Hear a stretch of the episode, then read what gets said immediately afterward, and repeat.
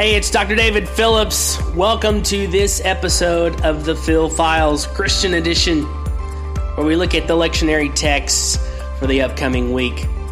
Thanks for joining. Hope you enjoy it today. Hey, welcome to the, the Phil Files Christian Edition, the lectionary, the week of January 29th, 2023. Hope you're doing well. Today, we are going to look at um, the lectionary text, the gospel text from the from the Gospel of Matthew. It's a familiar text for you, for, for many of you. It's uh, the beginning of the Sermon on the Mount. It's the Beatitudes, and uh, I'm reading from the New Living Translation. We'll get into that, and then um, just have a, a discussion about what what Matthew and and through his writing is trying to portray, trying to connect um, to the people and what he's trying to communicate through the text. So. Matthew 5, first 12 verses. One day, as he saw the crowds gathering, Jesus went up on the mountainside and sat down. His disciples gathered around him, and he began to teach them. God blesses those who are poor and realize their need for him for the kingdom of heaven is theirs. God blesses those who mourn, for they will be comforted. God blesses those who are humble, for they will inherit the whole earth. God blesses those who hunger and thirst for justice, for they will be satisfied. God blesses those who are merciful, for they will be shown mercy. God blesses those whose hearts are pure, for they will see God. God blesses those who work for peace, for they will be called the children of God. God blesses those who are persecuted for doing right, for the kingdom of heaven is theirs. God blesses you when people mock you and persecute you and lie about you and say all sorts of evil things against you because you are my followers. Be happy about it. Be very glad, for a great reward awaits you in heaven. And remember, the ancient prophets were persecuted in the same way. Now, the the point that I want to kind of jump on and hold on to a little bit um, in this, and, and, this is a lot of what I would, uh, what I would, how I would preach it, is this idea of the mountain. Um, in, in Matthew, Jesus' presence on a mountain signals a bunch of different things. Uh, it was on a very high mountain that Satan promised to give Jesus the kingdoms of the world if Jesus would just worship him. Um, the this passage, the first two verses, he goes up on the mountainside. It anticipates the fact that he would often withdraw from the crowds to pray by himself. That's in uh, chapter 14, I believe. It would uh, on the mountain, he had uh, you know the powerful transfiguration, and then obviously he was crucified on a mountain, and then. Um, and then the the eschatological discourse, the toward the toward the end of Matthew, the uh, t- chapters twenty four and twenty five, those occur on the mountain and and Jesus is again he's he's seated and he's addressing his disciples. And then after his resurrection, after his resurrection, he meets um, those remaining eleven disciples on a mountain, and they worship him, and they they get that famous, you know, uh, "Go ye therefore and teach all nations." And so it's a it's a set apart place where people go to meet God and to receive instruction, teaching, and um, and commissioning. Now, obviously, the mountain in the Old Testament it has his Old Testament implications as well. Um, you know the the obvious connection is between Jesus and Moses and, and, and I'll come back to this in a few minutes but but Moses you know he, he went up on Mount Sinai to receive um, the Ten Commandments not once but twice. Um, he uh, he saw the promised land from the mountain in in Deuteronomy. And then the Psalms has multitudes of of ideas about uh, and references about the mountain. It was the dwelling place of God. It was the site of Israel's king. Um, and then in, in in the prophets, according to Ezekiel, God's glory left the temple, and it comes to dwell on a mountain. In Zechariah 14, it, it anticipates that, that God is becoming king over all the earth and reigning over the Mount of Olives, reigning from the Mount of Olives. And so, so you have this this picture in Matthew of the mountain being a place of uh, where, where people go and meet God, where they go and get their identity, where they go and get their instruction, where they go and get their commissioning, and then you know you pull in those Old Testament references, which which Matthew often does. Uh, and, and, you get this picture of God reigning on the mountain, of um, the law on the mountain, the uh, the looking into the future from the mountain, and so there's just there's there's so much to think about in terms of the mountain. My my personal thought on this is that what we have here is we have as it has lined up in Matthew, you have Jesus taking over the message of John the Baptist. He's preaching the kingdom of heaven the kingdom of God.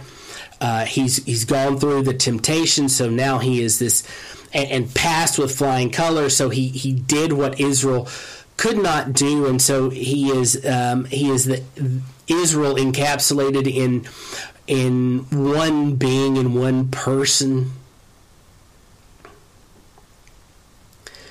and um, and then you ha- then you have him coming and and sitting down on the mountainside and starting to teach. And that that image, that picture, you know, this this text sometimes gets paired with the Exodus 19 passage of Jesus going up on uh, uh, Moses going up on the mountain to get the the Ten Commandments, Exodus 20, 19 and 20, to get the, the Ten Commandments. And it, the, the, the imagery that's created by Jesus going up on the mountain and then his followers getting these beatitudes is is is far too coincidental for me. And um, and and even the number of beatitudes there there are nine listed. But I almost think there are 10 when you get down to chapter 12 I mean verse 12 be happy about it. Be very glad for a great reward awaits you in heaven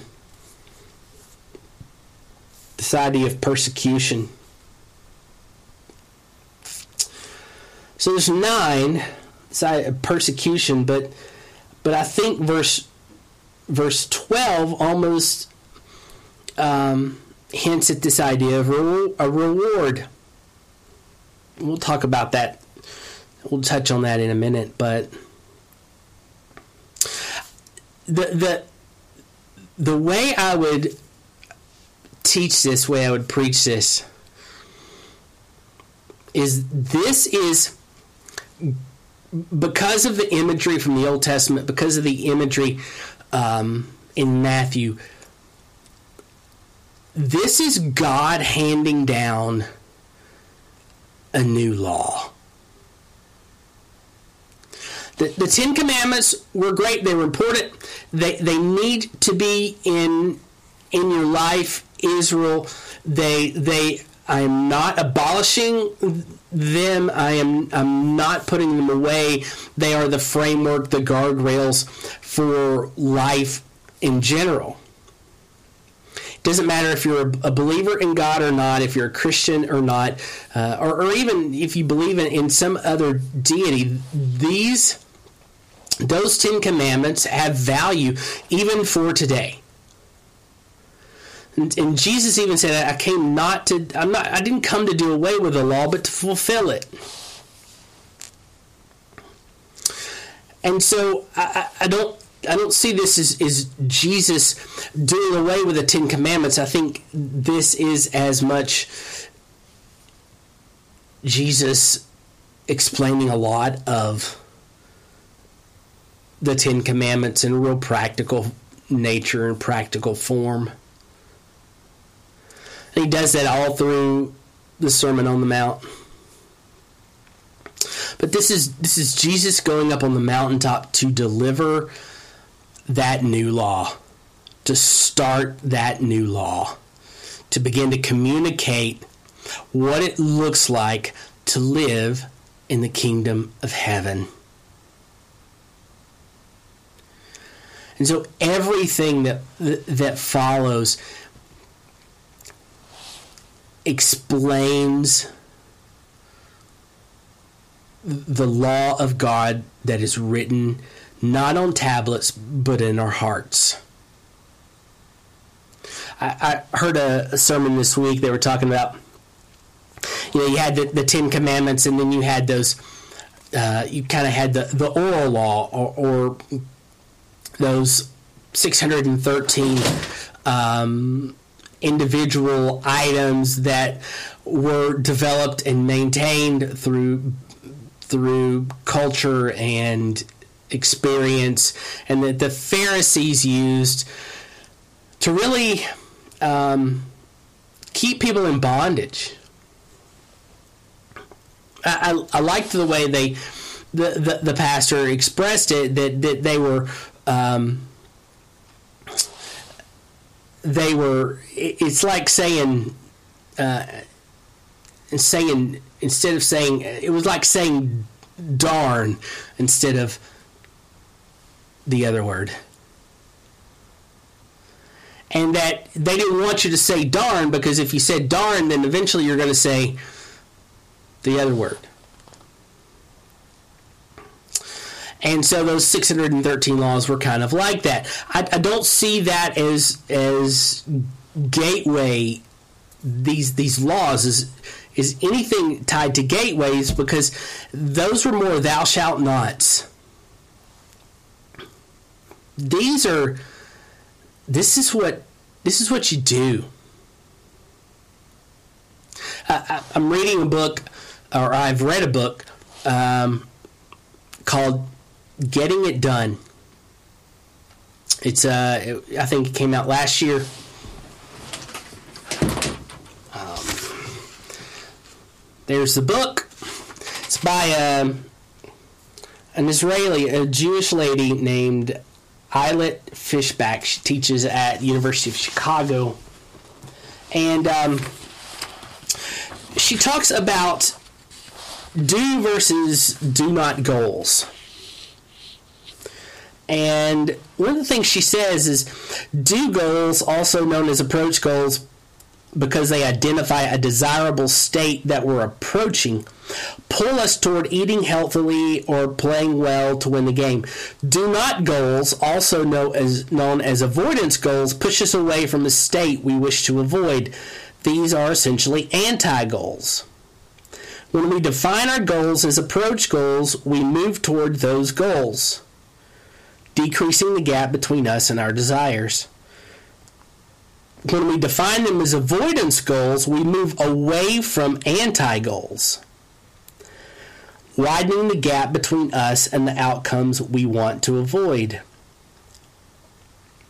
just as framing your goal as a means or too concrete or as too concrete is likely to make your goal feel like a chore, framing it as an anti goal is likely to do the same. And this is kind of the key point. Suppression is notoriously hard to do. The more you're determined to not think about something, the more you'll find yourself obsessing over it. A deliberate attempt to suppress certain thoughts makes them more likely to surface and and that's true. I did this experiment uh, on the church I was pastoring recently, and uh, I said, um, I don't want you to think about a zebra. Don't think about a zebra. Don't don't think about their stripes. Don't are, are don't think about uh, are they are they a, a, a, white with black stripes or black with white stripes? Don't think about a zebra. And a couple of times during the message, I actually asked, Are you still thinking about that zebra? And someone said, I can't get it out of my head. And that's the truth. When you are told not to think of something, that too often is what your brain focuses on. And, and the Pharisees had created this, this idea of thou shalt not. Don't work, don't even don't even touch money on the Sabbath, for instance, because if you don't touch money, then that means uh, that you're not working. Because if you work uh, or do business, uh, if you do business on don't do business on the Sabbath, and if you don't touch money, then you're not you're not going to be able to do business. So just don't touch don't touch money you, you can't spit on the ground because spitting on the ground makes mud and that's work and and uh, you're not supposed to work on the Sabbath. Those kinds of things. So, a bunch of thou shalt nots, a bunch of do nots. The problem is if we spend all of our time trying not to do something, then that idea is in our head so often that it becomes so easy to actually do. So the idea is to to change the focus and do have have do goals, have do ideas, have do thoughts. And so Jesus is is not here giving a bunch of thou shalt nots. He's not here giving um, you even think about the Ten Commandments. They're they're do ideas, they're do priorities. They're not do nots. And Jesus is on the mountain and he's got his disciples in a, in, in a very rabbinic fashion and he begins to teach them. And uh, again, based on the imagery from from Exodus 19, based on the the the imagery throughout the Old Testament in the Psalms and Zechariah and Ezekiel on on on the the, the the, the temple of God being on a high mountain, the king rules on a high mountain, and, and then and then you you kind of follow that again into Matthew and the Matthew's understanding of the mountaintop. This is God giving his new law. And it's beautiful. The mountain place is where we go to meet God, where we go to get instruction directly from God. It's the mountain is, is where we, we have identity change.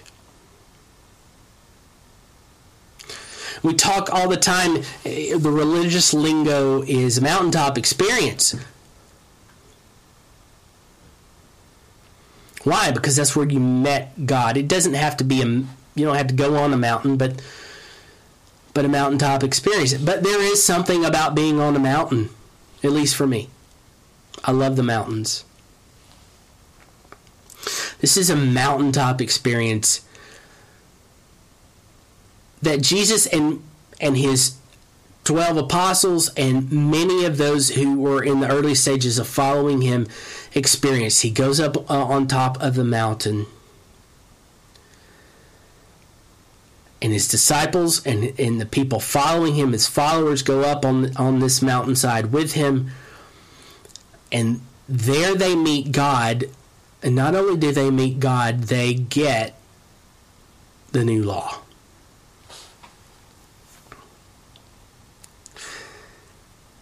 And that new law is a series of do's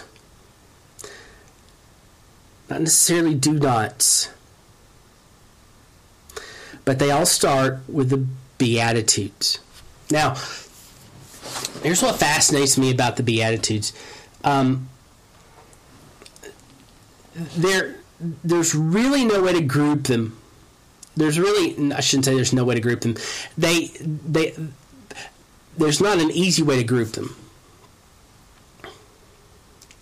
But it is, it is it is an expression of how people are to live in the new kingdom of God. So you have the new kingdom of God requires a new law. Now, you can kind of group these. Uh, the the first three blessings, which are in verses three through five, you have then you have kind of the middle four, verses six through nine, and the final two, verses ten to twelve. But and, and they all except for the the final two in verses 11 and 12 follow a, a, a, similar structure. Jesus identifies the conditions or the behaviors as blessed and then he provides an explanation for that so god blesses those who are poor and realize their need for him for the kingdom of heaven is theirs god blesses those who mourn for for they will be comforted God blesses those who are humble, for they will inherit the whole earth. And, and you kind of get that that picture. It's God blesses, or this is the condition, this is behavior. God blesses that condition or behavior, and then why? The, the kind of the result of, of what that looks like. Um, and so the, the first three blessings uh, again in verses 3 through 5 they name those who uh, are, are, are special recipients of god's favor the, the qualities of people that are special recipients of god's favor they're not obviously they're not in positions of power because they're poor and they realize their need for him they they mourn and they're humble so th- these are not people who are exalted who who are scribes or Pharisees or religious leaders. They're not political leaders. They're not um, necessarily business leaders per se. These are people who have um, limited positions. Uh, uh, who, who are not in positions of power, they don't have prestige, they don't have worldly favor. They're people in the margins. They're the outcasts. They're the people who are broken. They are people who need who are needy. And uh, these are people that often get taken advantage of. Whether it's economically, religiously, socially, they get taken advantage of.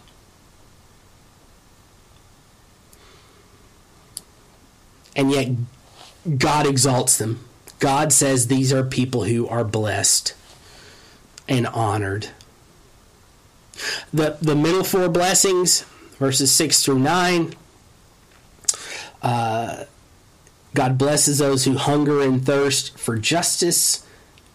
God blesses those who are merciful. God blesses those whose hearts are pure. God blesses those who work for peace. These are practices that embody the hope for kingdom of God. This is what this is what people of God, these are the actions and the behaviors of those who who are in the kingdom of God, the kingdom of heaven. They're merciful, they seek justice, they are pure, have integrity, and they work for peace. They have a, single minded authenticity. And those people shape, help shape, and help um, bring about, partner with God to bring about the kingdom of heaven. Their practices, valid, literal practices that people of God who are living in the kingdom of heaven exhibit.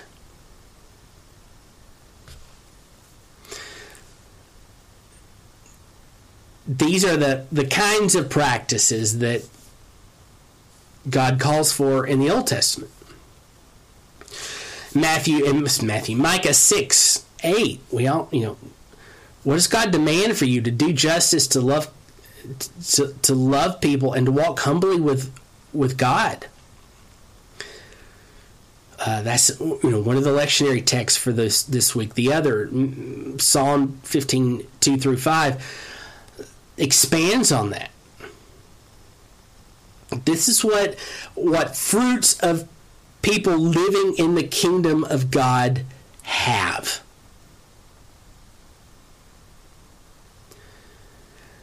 And that's why the kingdom of God is here. It's today. It's not in the future. It's not heaven. The kingdom of God is, is alive here on earth. The final two blessings speak of um, what happens when we adopt those practices and we we have those qualities. In verses 6 through 9. God blesses you when people mock you and persecute you and lie about you and say all sorts of evil things against you because you are my followers. So God blesses people who are merciful, who have an authentic, authentic, who are authentic, authenticity, who seek justice and who strive and work for peace. God blesses those people, even though you get lied about, mocked, persecuted, treated horribly, God God will bless you. The same for verse 12. That that there there's a great reward that, that's waiting for you in heaven because of the persecution that you've undergone and endured.